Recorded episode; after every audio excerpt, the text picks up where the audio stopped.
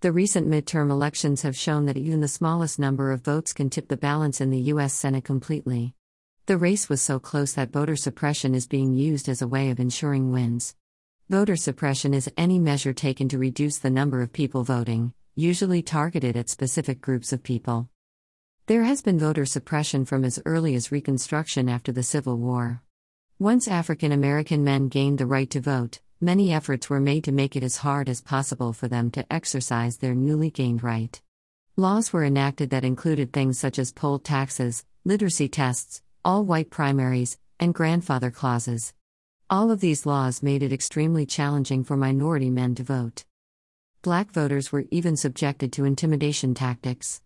Racist extremists, such as the Ku Klux Klan, threatened and even killed African Americans to prevent them from voting. There are still many efforts to suppress voter turnout today.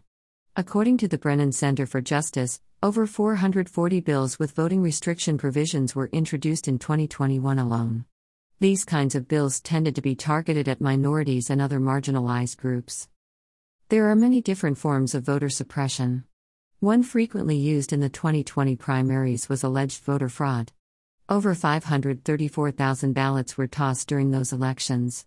These ballots were mainly tossed for simple reasons like mismarking small portions of that ballot. It's a flaw with the system, freshman Esha Sharma said. If voters are interpreting a piece of information wrong, that is always on the system and not the voter itself. Voters need to be more clearly informed on how to properly fill out a ballot. The government should work hard to make sure as close to zero ballots are thrown out.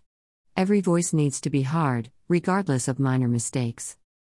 Another common form of voter suppression is placing stricter identification requirements, which often target eligible people who may not have IDs. IDs can be very hard to get unless you already have a driver's license, and many people, disproportionately people of color, are unable to go and get an ID. Limited time frames for voting also prevents many people from voting, as they may be working multiple jobs and have no time in their day, or simply have no access to transportation needed to get to a polling place. But, even if people make it through the hurdles to become registered to vote, there are still challenges even at the polls themselves. Polling places, in minority communities especially, have been severely limited. There can be very few of them, even in large communities. This makes lines to vote extremely long.